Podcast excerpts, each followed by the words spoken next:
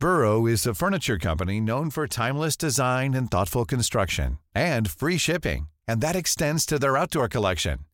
Their outdoor furniture is built to withstand the elements, featuring rust-proof stainless steel hardware, weather-ready teak, and quick-dry foam cushions. For Memorial Day, get 15% off your Burrow purchase at burrow.com slash ACAST and up to 25% off outdoor. That's up to 25% off outdoor furniture at burrow.com slash ACAST. Small details are big surfaces. Tight corners are odd shapes. Flat, rounded, textured, or tall. Whatever your next project, there's a spray paint pattern that's just right. Because Rust new Custom Spray 5 in 1 gives you control with five different spray patterns. So you can tackle nooks, crannies, edges, and curves without worrying about drips, runs, uneven coverage, or anything else. Custom Spray 5 in 1. Only from rustolium Mother's Day is around the corner. Find the perfect gift for the mom in your life with a stunning piece of jewelry from Blue Nile. From timeless pearls to dazzling gemstones, Blue Nile has something she'll adore. Need it fast? Most items can ship overnight. Plus, enjoy guaranteed free shipping and returns. Don't miss our special Mother's Day deals. Save big on the season's most beautiful trends. For a limited time, get up to 50% off by going to Bluenile.com. That's Bluenile.com. Palmemordet, Sydafrikaspåret del 4, där spåren möts.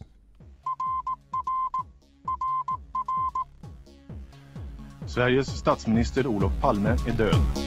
90 000. Ja, det är mord på Sveavägen. Hörde de säger att det är Palme som är skjuten. Mordvapnet med säkerhet är en Smith Wesson, en revolver kaliber .357. Inte ett svar. Det finns inte ett svar. För jag har inget. Och jag har inte varit Varför skulle jag Polisen söker en man i 35 till 40-årsåldern med mörkt hår och lång mörk rock. Välkomna till podden Palmemordet som idag görs av mig, Tobias Henriksson på PRS Media. Som vanligt är ni hjärtligt välkomna att stötta oss ekonomiskt om ni tycker att det vi gör är bra. En av fördelarna med stöttning via patreon.com palmemodet är att du är en av dem som kommer att bjudas in till framtida Palmevandringar, en aktivitet som vi hoppas kunna återuppta den 28 februari 2023 om inget oförutsett händer. Så se alltså till att gå in på patreon.com palmemordet för att försäkra dig om möjligheten att komma med nästa år. Och om du hellre vill swisha ett bidrag, ja då hittar du numret i avsnittsbeskrivningen. Idag var ju tanken att vi skulle titta mer på polisutredningen och dess ansträngningar vad gäller Sydafrikaspåret. Men vid research av det så märkte jag att vi ju fortfarande inte har något bra scenario för vad som skulle ha hänt på mordplatsen om Sydafrika var inblandade. Vi har ett antal utpekade personer, vi har ett motiv, men vi har ingen aning, i alla fall än så länge, om hur ett mord utfört av Sydafrikas apartheidregim skulle ha sett ut. Så om det skulle vara Sydafrika som låg bakom, hur skulle de gå tillväga? Som jag berättade i förra avsnittet var personer som Eugene de Kock och Craig Williamson inte främmande för våld, både rena avrättningar och bombdåd. Men hur får man ner det här på Sveavägen? En person som ansträngt sig under många år med det här är författaren och journalisten Anders Leopold, som vi tidigare både pratat med och refererat till i podden. Som ni vet var det ju två stora spår han brann för. Viktor Gunnarsson och så just Sydafrika. Och som vanligt när en person har två spår som han eller hon tycker är lika viktiga så är det lätt att försöka hitta beröringspunkter mellan dem. Så när vi redogör för Anders Leopolds version av Sydafrikas inblandning så kommer ni att stöta på Gunnarsson också. Vilket bara är bra för i alla fall min egen del, då det är ett av de spår som jag kan på mina fem fingrar. Senare i den här serien planerar vi även att prata med till exempel författaren Sten Flygare, som också studerat Sydafrikaspåret i många år, för att få hans syn på teorin att landet var inblandat i Palmemordet. Under arbetet med boken Jag sköt Olof Palme kom Leopold över ett stort antal dokument från sydafrikanska källor som han publicerade på sin hemsida och senare också i boken. Enligt honom visar dokumenten utan minsta tvivel att apartheidregimen låg bakom planering och genomförande av mordet på Olof Palme. Leopold skriver i samma bok att han hela tiden försökt hitta en koppling till Viktor Gunnarsson från det han kallar de sydafrikanska attentatsmännen. Och här kan det ju vara dags för lite reflektion. För hur han kommer fram till att han vill söka en koppling mellan de två, ja, det framgår inte. Nog för att Gunnarsson reste mycket och nog för att han slog sig i slang med de flesta. Men därifrån till att rent spontant söka en koppling till den sydafrikanska underrättelsetjänsten, ja, det tycker i alla fall jag känns långsökt. Men det var i alla fall vad Leopold gjorde och med hjälp av de tidigare nämnda dokumenten hittade han något som han kallade The Uppsala Group, alltså Uppsala-gruppen. Det här skulle enligt författaren vara en svensk gren av underrättelsetjänsten i Sydafrika som skulle assistera vid mordet. Samtidigt fanns det i Viktor Gunnarssons adressbok ett stort antal adresser i Uppsala, vilket Leopold tog som intäkt för att Gunnarsson var med i, eller i alla fall hade kopplingar till, gruppen. Som ni vet så jobbade ju Craig Williamson undercover för IEUF, International University Exchange Fund, under en tid. Och under den här perioden så bodde han ofta på hotell Birger Jarl i Stockholm, varifrån han skötte sin verksamhet. Och som av en händelse ligger hotellet intill Immanuelskyrkan, där Gunnarsson ofta vistades, men också intill Sidas lokaler där Williamson uppehöll sig. Det här såg Leopold som ett samband mellan just Sydafrika och Gunnarsson. Frågan är dock om vi verkligen kan se oss Viktor samspråka om att mörda en statsminister. För medan Gunnarsson mest pratade vitt och brett om Palme, så hade ju Williamson som sagt infiltrerat i EUF och därifrån slussat pengar till Sydafrika och inte till anti-apartheidrörelsen. I sanning två olika modus operandi. Men som vi såg i förra avsnittet var det ytterst oklart om Williamson ens var i Stockholm vid den här tiden. Själv säger han ju att han inte varit i Stockholm sedan 1978 och kan visa pass som styrker det. Men det är klart, är man mästerspion så är väl ett förfalskat pass den enklaste sak i världen att ordna. För det finns ju trots allt ett stort antal personer som tycker sig ha sett honom i Stockholm vid tiden för mordet. Och det här är såklart märkligt i sig, för varför skulle han visa sig bland folk om han låg bakom mordet på landets statsminister? Men trots detta säger bland annat Henry N som jobbade vid riksdagen att han såg Williamson utanför makarna Palmes bostad. Samma sak säger en receptionist på hotell Birger Jarl samt ett för oss okänt vittne. Så enligt den här teorin så kan alltså Williamson faktiskt ha varit i Stockholm. Under 1990 fick Sverige celebert besök av inga andra än Nelson Mandela, hans hustru Winnie och Frene Ginwalda som var det fria Sydafrikas första talman. Mandela själv hade kort före resan till Sverige sagt att han inte uteslöt att Sydafrika låg bakom mordet på Olof Palme och Frene Ginwala var inne på samma spår. Bland annat sa hon till Sven Hamrell, tidigare ordförande för Dag Hammarskjölds minnesfond, att citat att man i ledande kretsar i ANC hela tiden trott att Sydafrika haft med mordet att göra och att X, alltså Craig Williamson, måste undersökas. Slutcitat. Hon sa också att Williamson visserligen kan få amnesti i Sydafrika, men inte utanför landet. Efter valet 1994 sa Ginwala till journalisten Anders Hasselbom att hon i sitt tacktal vid Sverigebesöket fyra år tidigare sagt att citat ”Vi tror att det kan finnas en koppling mellan Sydafrika och Palmemordet”. Slutcitat. Så även fyra år efter mordet, i ett fritt Sydafrika, kunde dess invånare tänka sig att mörka krafter i deras land tagit livet av Sveriges statsminister. Men det här var ju egentligen en avstickare från ämnet, För hur skulle ett mord ha genomförts och på vems order? Och hur ordnades allt rent praktiskt?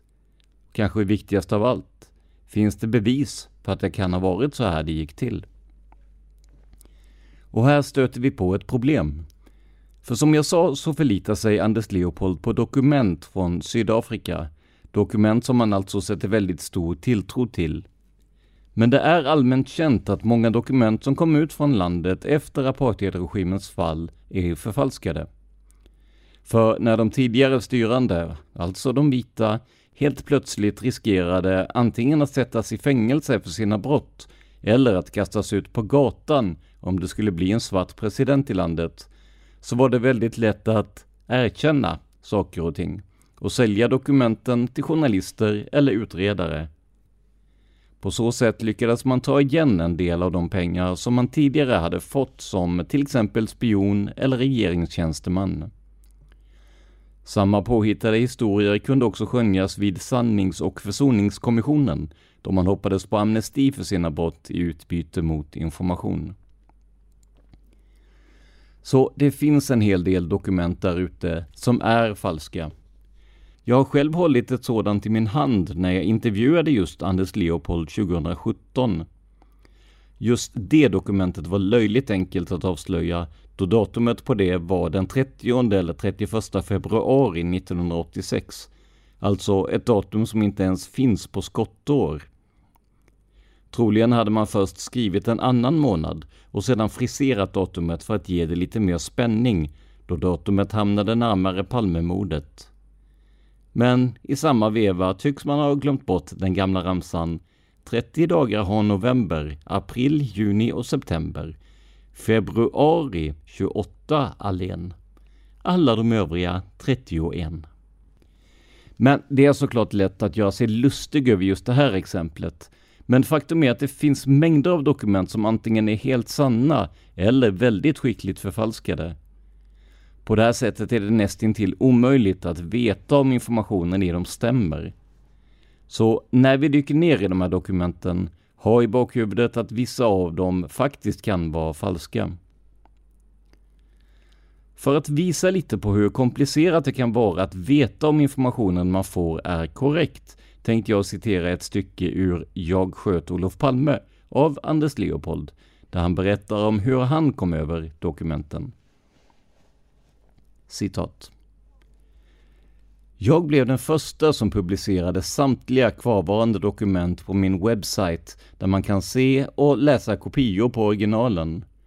De översändes till mig den 27 juni 2014 från Deborah Matthews, Archival Coordinator på South African History Archive, SAHA, Johannesburg, Sydafrika.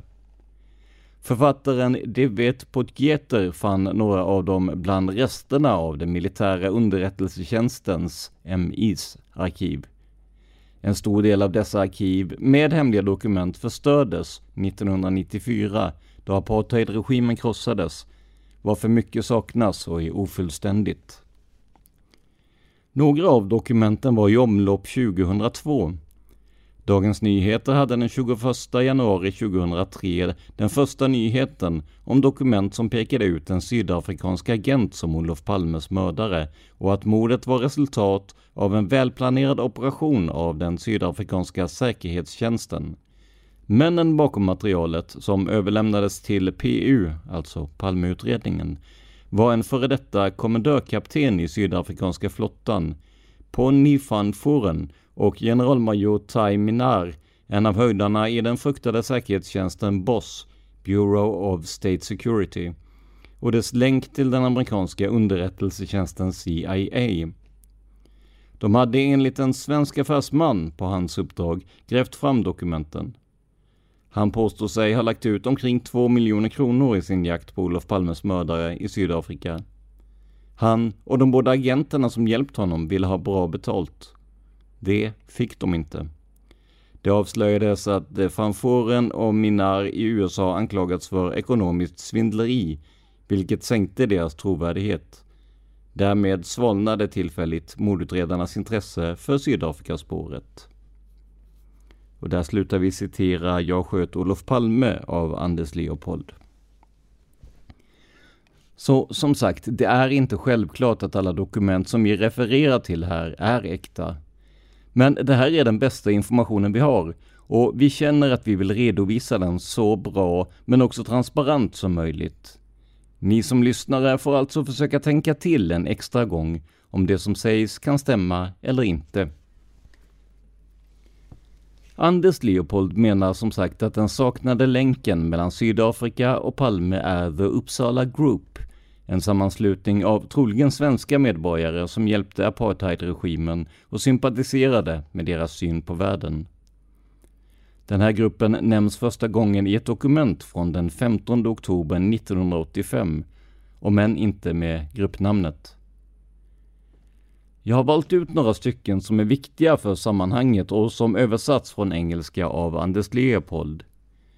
Faximiler av dokumenten finns i boken jag sköt Olof Palme, så jag har kunnat verifiera att översättningen är okej okay och att dokumenten faktiskt existerar.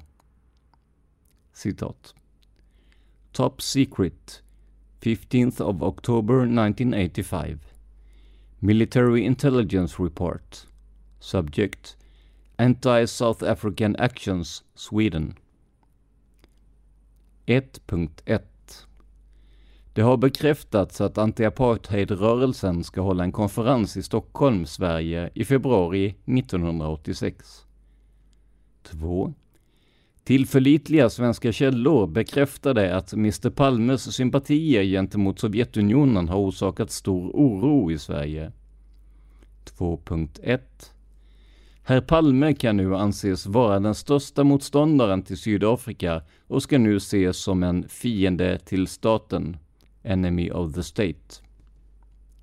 2.2 Den tidigare föreslagna aktionen mot Mr Palme bör nu få skyndsam uppmärksamhet. 3.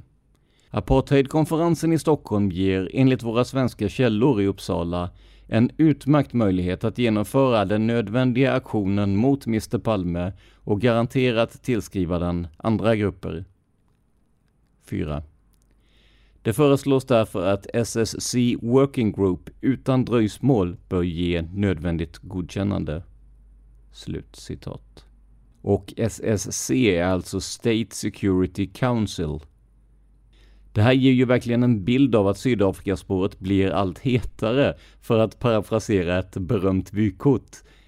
Personligen så är jag dock tveksam till dess sanningshalt. För som Anders Leopold berättar så förstördes ett stort antal hemliga dokument under 1994, då Sydafrika blev fritt. Varför då behålla ett dokument som skulle kunna leda till allvarliga internationella komplikationer eller olika typer av aktioner mot landet som sägs ha dödat Sveriges statsminister. Jag får det inte att gå ihop. Min förhoppning är att kunna prata med någon som känner till hur underrättelsetjänster fungerar och se om mina tvivel har någon bäring.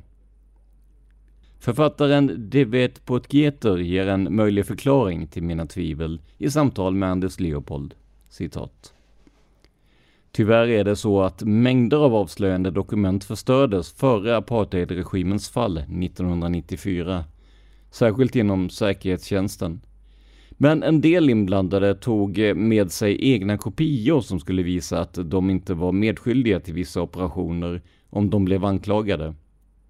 När de sedan inställde sig för sannings och försoningskommissionen togs åtskilliga dokument i beslag. Min uppfattning är att de här nämnda rapporterna hade sitt ursprung i kommunikationen med gruppen i Sverige. Slut citat. Så faktiska dokument kan ha sparats som en livlina för de som inte var direkt inblandade i operationen. Men om just det här dokumentet är ett av dem är såklart inte bekräftat. Men om man litar på det faktiska dokumentet så finns kommentarer på afrikans i marginalerna med ord som korrekt, stämmer och så vidare. Det här tyder på att någon kunnig i afrikans läst igenom detta och gett feedback på det. Möjligen kan det bidra till att öka dess trovärdighet. Längst ner på sidan står det, på afrikans som senare översatts till engelska, citat Do the necessary or prepare a submission to the SSC. Slut citat. Alltså, gör det nödvändiga eller lägg fram detta för SSC, alltså State Security Council.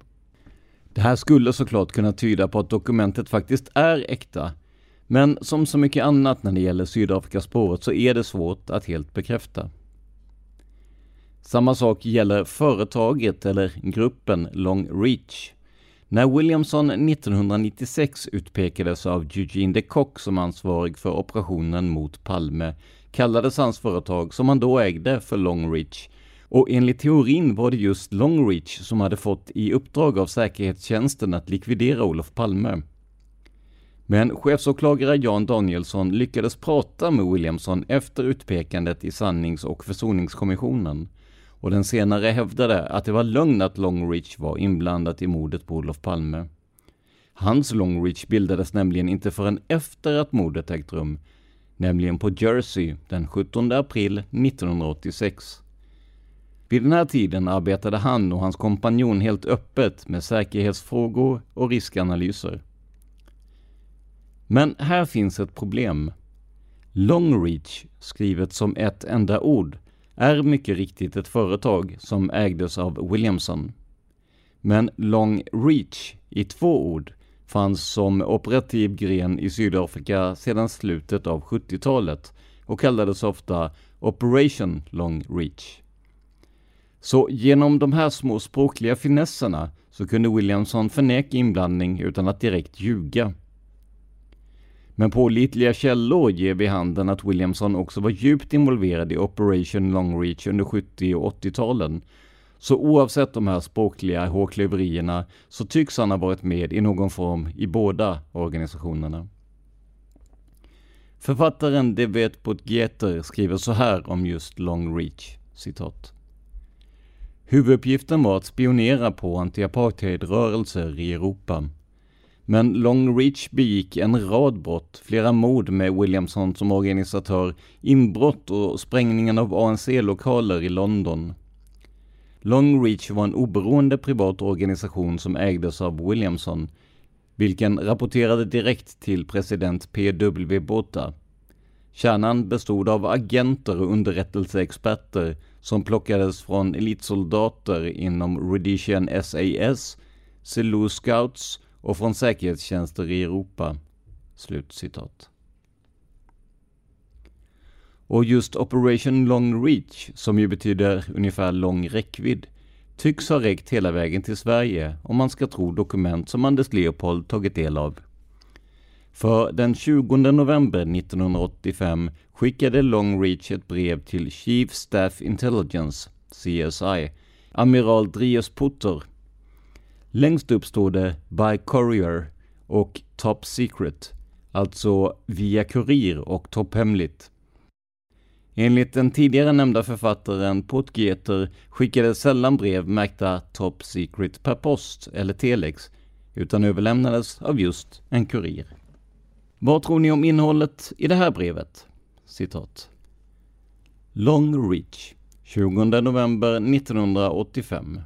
Internt memo Chief Staff Intelligence angående den föreslagna aktionen mot nationens fiender i Europa.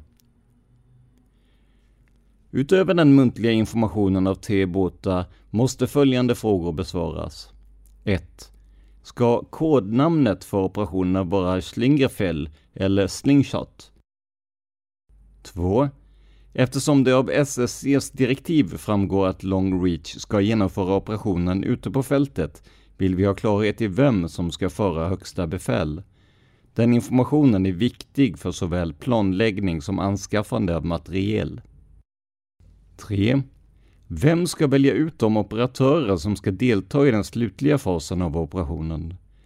Long Reach har kvalificerad personal tillgänglig men det anses lämpligt att det skapas en speciell styrka med europeisk erfarenhet och ställa den till Long Reach förfogande. 4. Den föreslagna budgeten accepteras och inga problem kring detta kan förutsägas. 5. Tid för att starta operationen fastställdes till december 1985. Slutcitat. Här pratas det alltså om en operation som kallas Slingshot eller närmast slangbella på svenska. Operationen ska starta kring jul 1985, alltså bara två månader innan Olof Palme mördas. Kan det vara så att Operation Long Reach alltså planerar att ta Palme av daga, även om statsministern inte nämns med namn här? Det hela blir än mer intrikat när svaret kommer. Observera att det här är översatt från afrikans till engelska, men jag tror att innebörden kommer att framgå med önskvärd tydlighet. Citat. Det här är en fri översättning från afrikans till engelska av ett dokument som är daterat den 22 november 1985 och som klassades som topphemligt. Översättning. Topphemligt. Meddelande till Verkställande direktör. Kommentar. På engelska står det The Managing Director. Slutkommentar. Long Reach. Riktlinjer för utförande av operation Slingerfeld. Det här är en bekräftelse på att bifall till den muntliga genomgången av operationen har givits från högsta ort. Man godkänner att operationen sammanfaller med anti-apartheid-mötet i Stockholm 1986. Det blir en samlad operation under direkt ledning av CSI. Kommentar Chief Staff Intelligence, slutkommentar.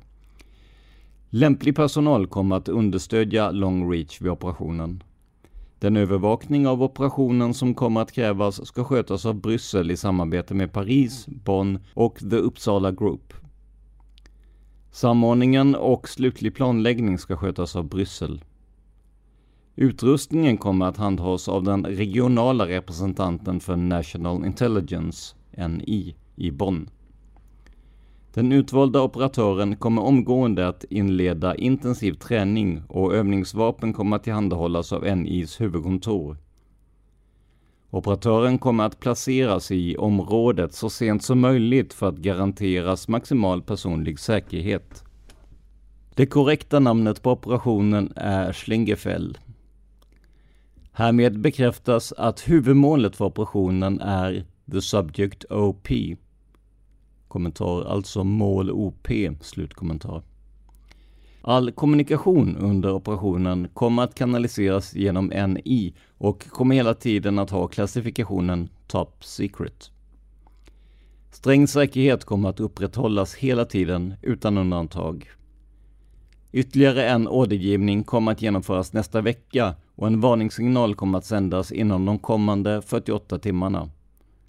Vänligen notera att all relevant personal ska närvara vid nästa ordergivning. Slut citat. Och nu börjar det ju verkligen brännas. Uppsala-gruppen nämns här med och man bekräftar att målet är Subject OP, som bara av en händelse råkar vara Olof Palmes initialer. Om dokumentet är förfalskat, ja då är det i alla fall väl researchat. För de har inte bara tagit reda på att det finns en grupp i Uppsala som kan hjälpa till, utan även förfalskat bland annat namnteckningar på dokumenten för att få det att se ännu mer äkta ut. Tron på dokumentets äkthet blir väl inte direkt mindre av att det även här finns handskrivna noteringar i marginalen. Bland annat står det längst ner, citat, Vänligen informera Williamson om hur det hela ska skötas. Slutcitat. Om dokumentet är äkta, ja då är det här den hittills bästa koppling vi har mellan just Craig Williamson och Palmemordet. Fortfarande är jag aningen skeptisk till att man skriver så klart vad det hela rör sig om. Men är dokumentet riktigt, ja då är det dynamit.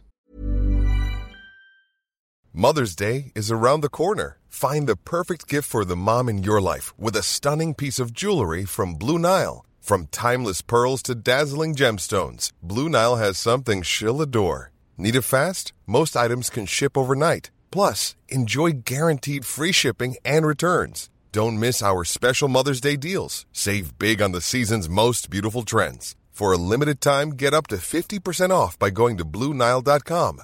That's Bluenile.com. Burrow's furniture is built for the way you live. From ensuring easy assembly and disassembly to honoring highly requested new colors for their award-winning seating, they always have their customers in mind. Their modular seating is made out of durable materials to last and grow with you. And with Burrow, you always get fast, free shipping. Get up to 60% off during Burrow's Memorial Day sale at burrow.com slash ACAST. That's burrow.com slash ACAST. burrow.com slash ACAST. Normally, being a little extra might be a bit much, but not when it comes to healthcare. That's why United Healthcare's Health Protector Guard fixed indemnity insurance plans, underwritten by Golden Rule Insurance Company, supplement your primary plan so you manage out of pocket costs. Learn more at uh1.com. Jag har för övrigt även tillgång till brevet på afrikans och lyssnaren Odd Magne Dosset som kan språket menar att översättningen är riktig och han bekräftar också de handskrivna noternas översättning i marginalen. Så med det tror jag att vi kan avskriva risken för en felöversättning. Och för att ni ska få en liten inblick i hur afrikans låter och varför det är så svårt att tolka om man inte kan språket, ska Google läsa upp sida 2 av brevet för er. Och det här är såklart inte perfekt sett till uttal, men det ger i alla fall en bild över hur språket låter. Uiters geheim, die operasie se korrekte kodenaam is Slingervel. Daarvoor bevestig dat die primeere teken vir die operasie onderwerp op is. Alle kommunikasie ten opzichte van Die operasie sal dier Emmy hanteer word en sal deurgaans en uiters geheim klassifikasie dra. Daar moet dus sonder uitsondering, deurgaans streng zekerheid gehandhaaf word. En verdere ordergroep sal binnen die volgende week plaasvind onder waarschuwing zijn sal binnen die volgende 48 uur versend word. Let daarop dat alle betrokken personeel bij die volgende ordergroep teenwoordig moet wees, gen, maj en van donder. Ja, det är den klassiska syntetiska Google-rösten, så det gör det ännu svårare att få ut något ur det som sägs. Men nu vet vi i alla fall hur afrikans kan låta, om än genom en dator. Men åter till ämnet och till den svenska dokumentärfilmaren Boris Ersson 1994, samma år som apartheid gick i graven, ställde Dirk Coetzee upp för en intervju med Boris och menade citat er statsminister Olof Palme mördades för att han var för fientligt inställd till Sydafrika. Sydafrikanska säkerhetspolisen var inblandad. Slut citat. Som vi berättade var Coetze före detta polis och ordentligt involverad i bland annat Flagplas, det som beskrevs som grupp C eller C10 i förra avsnittet. Det här var alltså en person som själv hade insyn i alla hemskheter som apartheid och grupperna som verkade för detta förde med sig. Och han säger att Olof Palme mördades av, ja, i stort sett dem. Men i Anders Leopolds teori, där förekommer ju Uppsala-gruppen, alltså The Uppsala Group. Hur passar de in i bilden egentligen? Och vad, förutom dokumenten, kan styrka att de ens existerar? För att ta reda på det så behöver vi gå till granskningskommissionens rapport som också citeras av Leopold. Men först konstaterar vi att det runt halv tolv på natten fredagen den 28 februari 1986, alltså bara tio minuter efter skotten på Sveavägen, ringer i telefonen hos en person i Bromma Personens sambo svarar och en främmande mans röst sa på svenska ”Nu är Palme död”. Eller för att gå direkt till granskningskommissionen. Citat. I början av mars 1986 hörde en journalist på Dagens Nyheter av sig till PU och uppgav att han hade varit i kontakt med en kvinna, AV, vars sambo klockan 23.35 på mordnatten tagit emot ett telefonsamtal. En man med obekant röst hade sagt ”Nu är Palme död”. Mottagaren, som trott att det rörde sig om ett struntsamtal, hade svarat ”Det struntar väl jag i”. På uppslaget finns en anteckning av en utredningsman som varit i kontakt med Televerket. Slutcitat. Palmeutredningen konstaterade snart att det var en felringning. Men huruvida man försökte få klarhet i vem som var uppringaren Ja, det framgår inte av granskningskommissionens betänkande. Nytt intresse för det så kallade Brommanumret väcktes inte förrän i mars 1990 då journalisten Olle Alsen besökte spaningsledaren Hans Ölvebro och tipsade om att samma nummer fanns på Uppsalas 018-område och att det gick till en möteslokal där en okänd organisation höll till. Lokalen låg i anslutning till en bilverkstad vilken ägdes av en tysk som enligt uppgift arbetat som agent för den sydafrikanska apartheidregimen. Grannarna hade berättat för Alsen att det pågick en del märkliga möten i lokalen. 08 som är riktnumret inom Stockholm och 018 som går till Uppsala skiljer ju bara på en enda siffra. Så rent tekniskt kan personen som ringde ha slagit fel eller missat den där ettan som skulle vara med. Men vem var då den mystiske tysken med bilverkstaden? Innan vi går in på det ska jag bara säga att vi valt att inte ta med personens efternamn eftersom det inte bidrar med någonting till historien. Dessutom vill vi inte peka ut någon oavsett om uppgifterna är initierade eller inte. Så vår tyske bekant får helt enkelt heta Heine H. Han bodde i den lilla byn Björklinge, inte långt från Uppsala, och var ägare till bilverkstaden. Han förfogade också över nycklar till lokalen, som ofta ska ha besökts av främmande personer. Här fanns alltså den telefon som någon skulle ha svarat i för att få beskedet att Palme var död. Eftersom uppringaren slagit 08 utgick man först ifrån att han ringde utanför Stockholmsområdet. Men vid kontroll visade det sig att även om man befann sig inom Stockholmsområdet och slog 08 framför numret, ja då gick signalen fram. Samma sak gällde om man ringde från en biltelefon. Alltså de där stora klumparna till telefoner som kunde monteras i bilar vid den här tiden. Men vem var Heine? Stämde informationen om hans koppling till Sydafrika? Det vi vet är att han kom till Sverige 1976 och gifte sig med en svenska. Den 17 april 1986 tog han sin första kontakt med Palmeutredningen och berättade att han i februari 1985 under en semesterresa i Sydafrika gripits av Säkerhetspolisen i Kapstaden. Man ville att han vid återkomsten till Sverige skulle delta i kampen mot ANC i form av bland annat bombattentat och mord. Granskningskommissionen berättar mer om det här, citat. Den man som försökte värva H i Kapstaden hette Gribenaver och skulle vara chef för Nordenavdelningen och ärenden som berörde ANC i Sydafrika.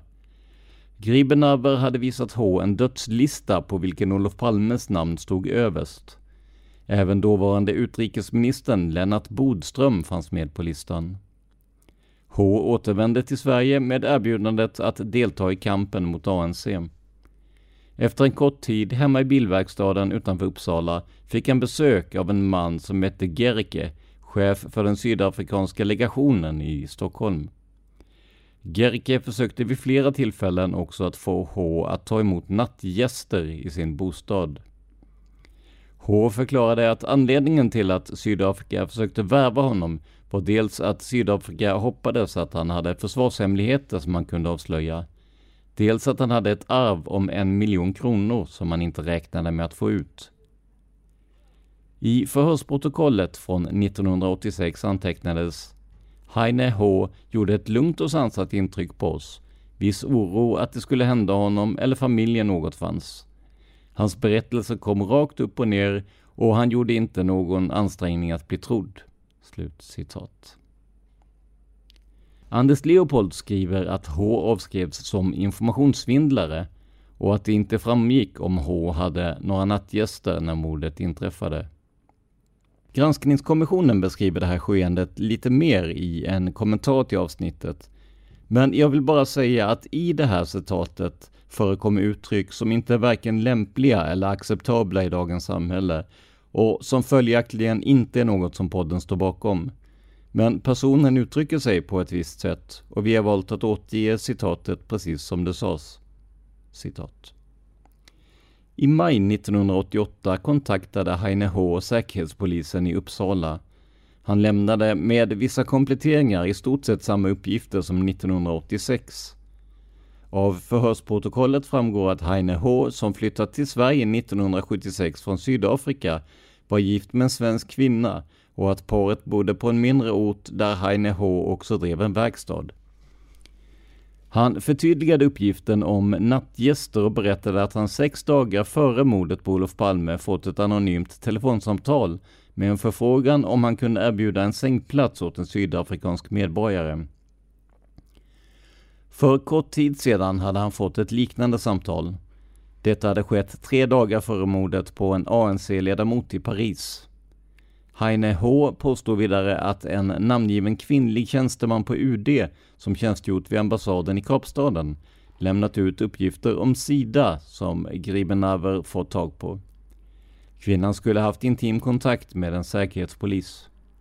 Heine H berättar också att han regelbundet haft besök i sin verkstad av folk från ryska ambassaden, sydafrikanska legationen etc. På fråga varför han valt att lämna uppgifterna just nu svarar han att han för några dagar sedan såg citat Sten Andersson och tre negrer på TV, slutcitat, vilket gjorde honom orolig. I januari 1990 fick PU in ett tips där uppgiftslämnaren refererade till en artikel i Aftonbladet och undrade om man hade kollat en person som under tiden januari 1986 till juni 1988 haft en verkstad på den ort där Heine H bodde. Därefter synes PU ha ställt en fråga till Säkerhetspolisen om Heine H eftersom det i februari samma år inkom en promemoria därifrån. Där redogjordes för Heine H och dennes kontakter med polis, svenska och utländska ambassader, Sida med flera. Promemorian avslutas med konstaterandet att Heine Hs uppgifter inte är trovärdiga och att denne med största sannolikhet måste klassificeras som informationssvindlare.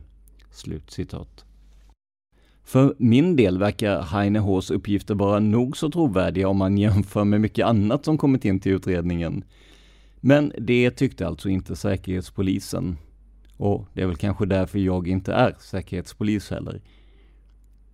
Heine H flyttade från Sverige 1988 och enligt Anders Leopold var det så brådstörtat att grannarna inte ens hann säga hejdå. Alla var undrande till varför han lämnade så snabbt, för trots de konstiga mötena så hade grannsämjan aldrig varit att klaga på. Uppsala Nya Tidning kom senare att lokalisera honom till Florida, dit han alltså flyttat med sin familj. Där tycks han ha levt fram till sin död 2013. Expressen menar att platsen är en reträttplats för avhoppade CIA-agenter. Men huruvida Heine H haft något som helst med USA att göra ur underrättelsesynpunkt har i så fall gått både oss och källorna förbi. Jag känner att jag är skyldig er en sammanfattning så här mot slutet av det här avsnittet. Flera dokument antyder att Sydafrika var inblandade i mordet på Olof Palme men det är svårt att bekräfta om källorna är äkta. Ett antal personer ska ha sett Craig Williamson i Stockholm vid tiden för mordet, men det har heller inte kunnat bekräftas till 100 procent. Personer inom underrättelsetjänsten i Sydafrika säger att deras land låg bakom mordet, men det finns inga egentliga bevis. Anders Leopold hittade en kontakt i Uppsala, The Uppsala Group, men huruvida de hade med mordet att göra om de ens var en organiserad grupp, ja det vet ingen. En bilmekaniker från Tyskland skulle kunna vara intressant i gruppen, om denna nu existerade som en formell grupp. Men han flyttar och hans uppgifter tas inte på allvar. Det är onekligen svårt att få någon egentlig ordning på hur mordet skulle ha gått till, trots att vi nu har ett antal pusselbitar till. Men kanske kan vi komma närmare Sveavägen med hjälp av ett anonymt brev som skickades till justitiekansler Hans Stark 1990. Brevet sägs vara skrivet och skickat av Viktor Gunnarsson, men det är inte bekräftat av andra än Anders Leopold. Så vad tror ni om det här scenariot från brevet som kallas Final Account? Det här brevet fanns även med i avsnitten om just Viktor Gunnarsson, men i och med att det skulle kunna passa in på den här teorin så får ni höra det igen. Citat. Small details are big surfaces. Tight corners are odd shapes. Flat, rounded, textured or tall. Whatever your next project, there's a spray paint pattern that's just right. Because rust new Custom Spray 5 in 1 gives you control with five different spray patterns so you can tackle nooks, crannies, edges, and curves without worrying about drips, runs, uneven coverage, or anything else. Custom Spray 5 and 1, only from Rust Want flexibility? Take yoga. Want flexibility with your health insurance? Check out United Healthcare Insurance Plans. Underwritten by Golden Rule Insurance Company, they offer flexible, budget friendly medical, dental, and vision coverage that may be right for you. More at uh1.com. Here's a cool fact a crocodile can't stick out its tongue. Another cool fact you can get short term health insurance for a month or just under a year in some states. United Healthcare short term insurance plans are designed for people who are between jobs, coming off their parents' plan, or turning a side hustle into a full time gig. Underwritten by Golden Rule Insurance Company, they offer flexible, budget friendly coverage with access to a nationwide network of doctors and hospitals. Get more cool facts about United Healthcare short term plans at uh1.com. Stockholm den 28 februari 1990. Justitiekanslern, Stockholm. Kära herr Stark. Slutlig förklaring. För exakt fyra år sedan, en ganska kall natt, dödades Olof Palme på en gata i Stockholm. Detta är mitt eh, tredje och troligen mitt sista besök i Sverige och i samband med detta vill jag göra en bekännelse. Jag kan inte ge mig in på alla detaljer här, jag kan bara beskriva huvudlinjerna därför att vi är flera inblandade och det finns inga spår som kan identifiera mördarna. Jag var känd som Abdul Qasim bland de som jag samarbetade med i Stockholm. Naturligtvis är vi bundna vid tystnadsplikt. Det finns ingen anledning för mig att eh, för er avslöja mitt riktiga namn. Under åtskilliga år har jag på bästa sätt tjänat mitt land. Men om uppdraget strider mot min moraliska uppfattning är jag inte tvingad att delta i operationen. Men i fallet Palme fanns det utan tvekan starka önskemål att utan några samvetsbetänkligheter göra av med honom. Han hade fått för stor rörelsefrihet av sitt parti. Jag råkar känna till att många av Palmes partikollegor såg något positivt i det som hände. En person som haft mycket att göra med politiker och agenter från utländska underrättelsetjänster besökte mig i mitt hem någonstans i Asien. Han undrade om jag var villig att delta i ett attentat mot en känd utländsk politiker. När han berättade för mig att jag skulle göra en förmögenhet på uppdraget var det aldrig tal om någon tvekan. Min kontaktman reste till Paris för överläggningar och återvände följande vecka och sedan planerade vi vår gemensamma resa till Sverige. När eh, vi var klara med alla arrangemang så flög jag till Frankfurt där jag träffade Holger som skulle bli en av mina partners. Från Frankfurt flög vi till Arlanda och där möttes jag av en svensk i medelåldern som också hjälpte mig att komma i ordning i Stockholm. Vi stannade i hans stad över en och en halv månad. Vi fick kontinuerligt information om sådant som vi skulle känna till. Vi bevakade Olof Palmes bostad i Gamla stan och följde också efter honom och andra människor och besökte också skyddade ställen som mötesplatsen Oxen. Genom att studera videofilmer fick vi kännedom om Olof Palmes vanor, liksom vad det gäller några ökända kriminella figurer. Vi började förstå att vi var seriöst inblandade i ett planerat attentat mot Sveriges statsminister. Diskret delade vi upp oss i tre grupper som arbetade oberoende av varandra. Holger och jag använde en blå Volkswagen Passat utrustad med en specialgjord radio som stod i kontakt med några walkie-talkies. Vi var också ansvariga för fem vapen. Det är lätt att skaffa vapen i dessa dagar. Trots att vi bodde på olika platser, ibland på hotell och ibland privat, så träffades Holger och jag varje dag. Holger, som kände Stockholm mycket bra, visade mig omkring i Stockholmsområdet. Ibland körde jag och Holger fungerade som kartläsare. Men det hände också att vi tog tunnelbanan in till staden. Vid ett sådant tillfälle blev jag tilltalad av en ung man som tog fel på mig och Olle Nordin, svenska fotbollslandslagets ledare. Vi blev bara ett par gånger informerade om de andra fyra medarbetarnas aktiviteter utan att känna till deras rätta identiteter. Vi upptäckte också att våra operationer blev lättare att genomföra tack vare samarbete med svenskar, både politiker och polismän. Faktum är att man får se upp för dem som står under beskydd av det socialdemokratiska partiet. Vi informerades också om att Palmes telefon var avlyssnad. Jag måste påpeka att jag och mina vänner alltid använder tecknamn, ett för varje uppdrag, när vi reser runt i världen. Mina namn har alltid varit relaterade till olika uppdrag. Jag har bara använt namnet Abdul Qasim under den period jag tillsammans med mina kollegor arbetade med mordet på Olof Palme. Annars använde jag mig av andra namn, till exempel när jag tog in på hotell i Stockholm etc. Efter en och en halv månads förberedelser var det dags att gå till aktion. Den 28 februari fick vi veta att Olof Palme inte hade några livvakter den kvällen och att vi skulle hålla oss redo. Ett par timmar senare sattes vi i arbete. Jag blev presenterad för en tysk som hette Heinz och i all hast blev utrustade med walkie-talkies och vi blev också uppmanade att bevaka Palmes ytterdörr och följa efter honom när han gick.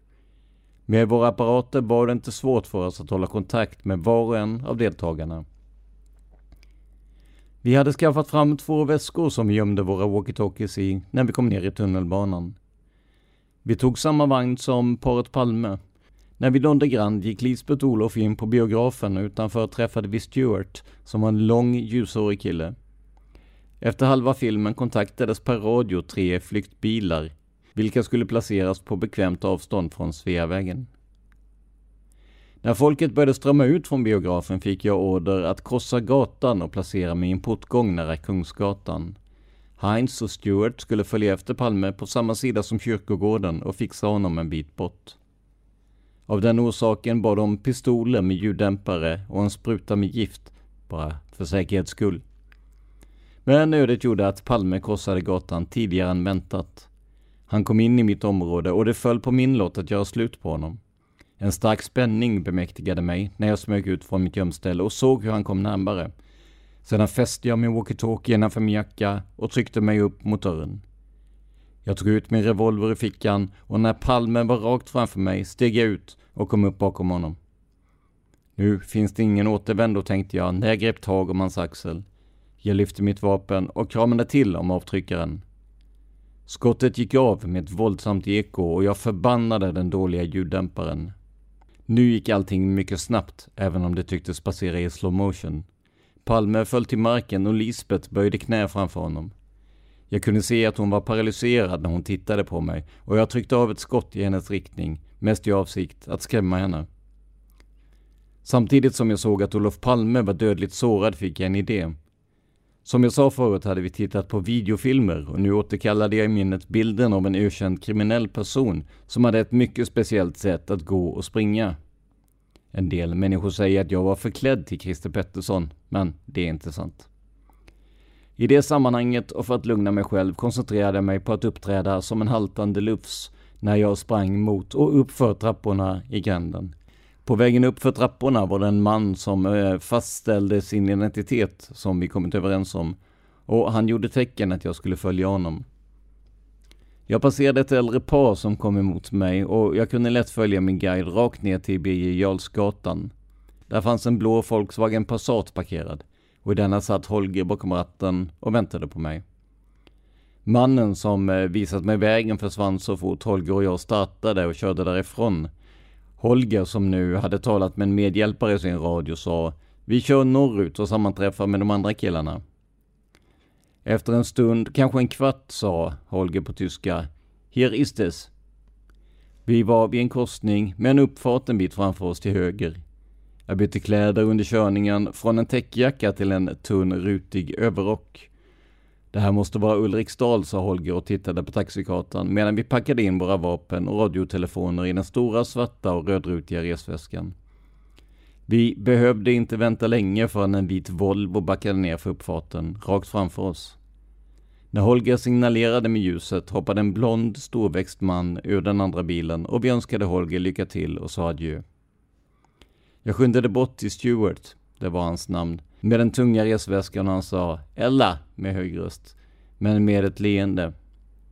Den andra bilens förare, han kallades Odd, var norrman och han var faktiskt ganska lik Stewart.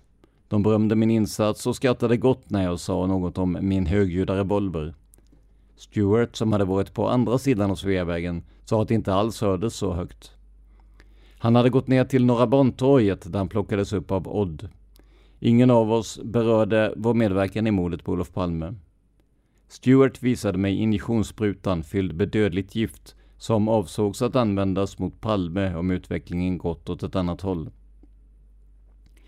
I närheten av förstaden Märsta, vid en liten by som heter Rosesberg, stannade vi vid en lada. Där stod en man och blinkade med ficklampa. Vi svarade på hans signaler med vårt billjus. När mannen kom till bilen frågade Odd efter lösenordet genom att säga ”Vilken flight?” och mannen svarade ”The Fulmar”. Då insåg jag att vi hade fått en välplanerad hjälp av folket som inte deltog i själva exekutionspatrullen. Det var något som vi i vår bil inte känt till. Vi lämnade över en del av vårt bagage innehållande tekniska saker, vapen, walkie-talkies och kläder. I utbyte fick vi norska nummerplåtar till bilen och de monterades innan vi fortsatte mot Uppsala. När vi anlände till den avsedda adressen sa jag farväl till mina kamrater. Två killar mötte mig där och de följde mig till en lägenhet där jag skulle stanna de närmsta dagarna, som en försiktighetsåtgärd. Under tiden hade jag fått bekräftat att en massa pengar skulle finnas tillgängliga utomlands som belöning för min personliga insats. Någon gav mig också en flygbiljett och pengar att användas för en resa till en centraleuropeisk huvudstad. Därmed hade jag kommit till uppdragets slut och jag återvände till det land och den stad där jag hör hemma. Jag är stolt över att ha verkställt en sammansvärjning som måste ha gått till världshistorien. Idag, till Olof Palmes ära, har jag besökt hans grav med den enkla gravstenen, en natursten från en karg ö. Yours very truly, Abdul. PS. Jag är ledsen för att oskyldiga människor som Christer Pettersson, Viktor Gunnarsson och naturligtvis Lisbeth Palme har fått lida för det som hänt. Slut citat. Och ja, det verkar ju som att det här brevet är skrivet av Viktor Gunnarsson, då han dels talar om sig själv i tredje person, dels säger att han förväxlades med Olle Nordin, en person som knappast en Abdul från ett främmande land skulle känna igen eller kunna förväxlas med. Men om vi för en stund bortser från Gunnarsson och tänker oss in i scenariot som presenterades, så är det kanske inte helt osannolikt att Sydafrika kan ha agerat på ett liknande sätt om de mördade Palme. Eller vad tror ni? Skicka gärna era synpunkter, tips och teorier till vår nya e-postadress som är simwaypodcast@gmail.com. Simway stavas Z-I-M-W-A-Y. Simwaypodcast i ett ord gmail.com. Adressen finns också i avsnittsbeskrivningen. Tror ni att de här dokumenten och vittnesmålen för oss närmare något som påminner om ett mord utfört av den sydafrikanska säkerhetstjänsten?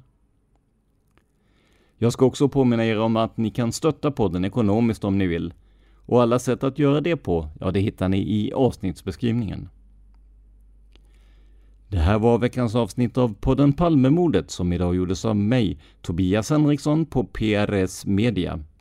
För mer information om mig och mina projekt besök facebook.com prsmedia.se eller gilla oss på Instagram där vi heter PRS Media.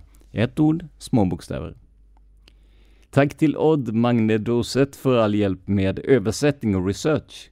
Men framför allt, stort tack för att du lyssnar på podden Palmemordet. Man hittar Palmes mördare om man följer PKK-spåret till botten. Därför att ända sedan Julius Caesars tid har det aldrig hört talas om ett mord på en framstående politiker som inte haft politiska skäl. Polisens och åklagarens teori var att han ensam hade skjutit Olof Palme. Och det ledde också till rättegång. Men han frikändes i hovrätten.